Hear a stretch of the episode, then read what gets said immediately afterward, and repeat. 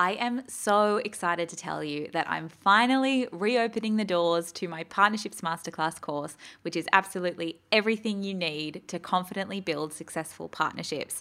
And successful partnerships unlock an entirely untapped revenue stream for your business through sponsorships, while collaborative partnerships can see you reaching hundreds of thousands of potential customers without monetary spend. So they have the power to both make you money via a whole new revenue stream for your business and save you money with your marketing activity, which is so awesome. I have run this course quite exclusively in the past with really small cohorts of business owners, agency owners, and marketers. So I would say it's incredibly valuable if you're one of these three types of fabulous people looking to build a partnership skill set and revenue stream, or you're looking to offer partnerships as a service to your clients.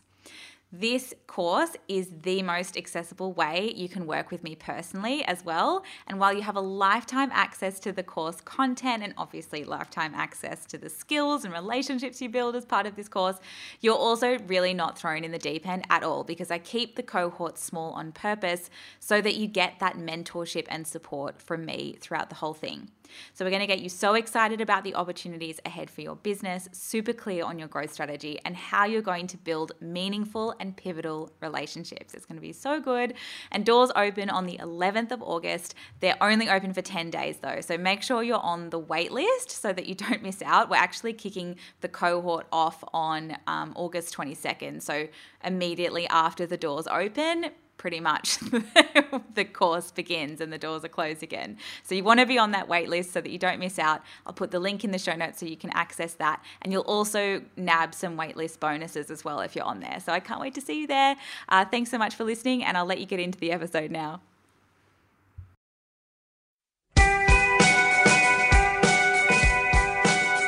Hello and welcome to Stop, Collaborate and Listen. We are a podcast about marketing, collaboration and business, and we're brought to you by collabosaurus dot com, the matchmaker for brands.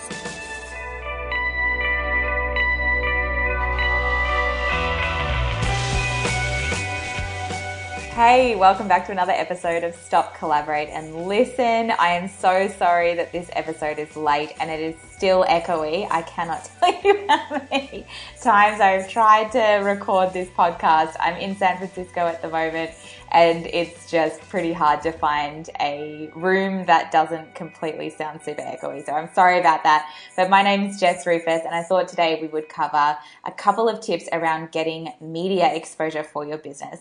So some of you know that P R is actually how I got started in my career. So I used to work in fashion and lifestyle publicity, um, and then I swapped the high heels for regular non-ankle breaking shoes when I took a job in marketing for B two B businesses and dabbled in a little bit of P R in this as well, um, and I also educated on how to D I Y your own P R in this job. So today, I thought we would dive in with five quick tips for getting started with P R for your brand.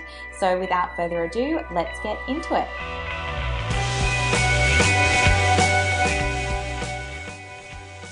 Okay, so publicity is something I absolutely wouldn't recommend rushing into. There's a reason people have full-time jobs doing P R, and I know because I've been one of those people. Um, you basically need to have a strategy behind your P R activity and be in it for the long haul, because at its core, P R is really dependent on great relationships. So if you're serious about media, we do have an online course which you can D M me for on Instagram. We're at Collabosaurus for that on Instagram. Um, we'll make it available on request. But I thought today we would cover some quick things that you can definitely get started with, um, with DIYing your own P R, and they're super simple. So here are my first five that are my go-to for getting started, and we definitely won't be able to cover everything in this ten-minute episode, but good place to start. Okay, tip number one, create a go-to Dropbox folder of key assets. So make sure that in this folder you have things like high resolution imagery, and high resolution imagery is three hundred D P I imagery, which you can Google how to find that. It's pretty much just on a Mac. You can open it with preview and click Command I and make sure that it's three hundred D P I. Basically, this just makes sure that print publications um, don't print pixelated fuzzy imagery of your stuff. So you need high resolution if you're going to be reaching out to physical publications. So make sure that you have headshots ready to go, as cringeworthy as they are to execute. But headshots are really great to have, as well as product shots, um, and make sure that you get a professional photographer to do those, as well as having a short bio of the company and of you. Um, a sample of your writing is also really great to have inside that Dropbox folder, or even some facts and figures and reference points that you can, that relate to your broader industry, that then you can draw on when it comes to creating a well-wound, a well-rounded story about your business and the industry that you're playing in. So really great place um, to find those are other news articles, um, keeping an eye on the whole industry space and other players in that space, as well as, you know, looking at things like the Bureau of Statistics, for example. Okay, so in this Dropbox folder, you've got high-resolution imagery, headshots, product shots, a short bio of the company and of yourself, samples of your writing if you've got it, um, as well as a, like a Google Doc folder of maybe, you know, facts and figures and interesting notes about the industry at large. So basically, this is to help you. Those facts and figures are really great because it'll help you create a story that's not too advertisey. Because if you send a P R pitch to a journalist that is too, you know, my brand is amazing, you'll get sent straight to the advertising department. So it's really good to have, you know, a well-rounded, interesting take on the industry as a whole. Tip number two is make a list of top five publications you'd love to be in and understand why you want to be in those publications. So sometimes the lure of a big magazine is a bag, magazine name is really attractive, but the readership of that magazine might not reflect, you know, your customers. So if your goal is sales, make sure you think about niche publications or online blogs that have the right kind of readership um, that are going to be your potential customers. On the other hand, if you're looking for alignment and credibility, the big news publications are definitely awesome to look at, but make sure that you need, like you'd need a newsworthy topic to get into news publications, for example. So make a list of the top five and understand why you want to be in those publications. Tip number three is get familiar with that publication, the journalist that you're going to be reaching out to. So my tip is look for common threads of interest, see what sort of what those journalists typically are writing about and how they structure their headlines. Um, regular journalist names um, might continue to sort of pop up for a particular publication, and they're great to jot down. Look at what that journalist is interested in and what they're writing about. Um, also look at how they format their stories as well. So that way you can confidently frame your own pitch to be in line with their interests and their style as well. Tip number four is to sign up to HARO and SourceBottle for reactive opportunities. So there's a difference between proactive and reactive P R. Proactive is going out there and pitching um, journalists and publications your stories, or, you know, submitting um, contributor articles and things like that, whereas reactive is kind of quickly reacting to opportunities as they come up. And SourceBottle and HARO, H A R O, they're both really great free resources that basically get structured almost like an email newsletter twice a day, where you'll get notified of any journalists that are writing articles um, that relate to your industry or your your area of expertise. So that way you can reach out straight away and, you know, submit a quote or submit a comment um, and basically get in and piggyback on other uh, articles that are being written. I've definitely had some success with big and small uh, publications through SourceBottle. I absolutely love it. Tip number five is reach out with the appropriate approach. So you actually have a ton of ways to sort of to choose from when it comes to pitching to media. And it totally depends on the publication. It depends on your product or service.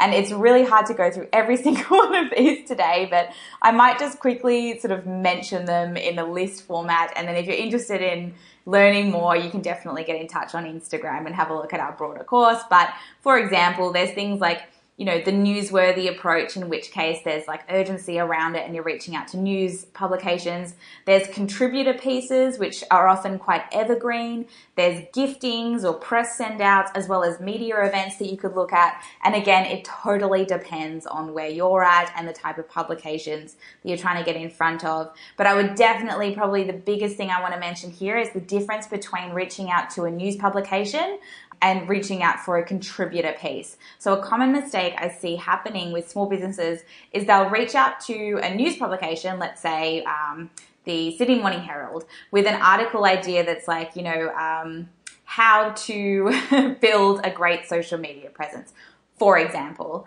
um, if they're like a social media agency. And that kind of article is evergreen. There's no urgency around it. Um, you know, if, for example, this social media agency have just secured a partnership with, you know, some big company like Kmart, for example. So this social media agency secures partnership with Kmart. That's a newsworthy piece because something has just happened. There's sort of a time frame around it, and it's more interesting to a news piece. I feel like I'm not making any more sense anymore. I've just gone on a tangent, but there's newsworthy versus contributor piece, and make sure that you are um, defining between those two, and that the Uh, that your reach out approach is appropriate to the uh, publication that you're reaching out to. Okay, so they're my five tips, and I actually have some other notes that I want to mention in this episode. So the first one is, don't get caught up in the press release. This used to be, you know, the go-to thing that everyone did, and they sent out a press release or a media release. And basically all this is is a quick one-pager and a resource for journalists to access key facts, quotes, links, information relating to your story. Um, and a lot of large publications actually have an email blocker or for, for anything that says media release or press release, which is understandable because they often, you know, these days have evolved into things that push products. So avoid sending a press release, I would say, in my opinion, but I would still recommend writing one for your own reference. It's really good to have a consolidated one-pager of all of your key facts, links, quotes, and information, um, just for your own reference. And then when you do reach out, weave in a few key bullet points into your reach out email rather than sort of attaching a larger press release.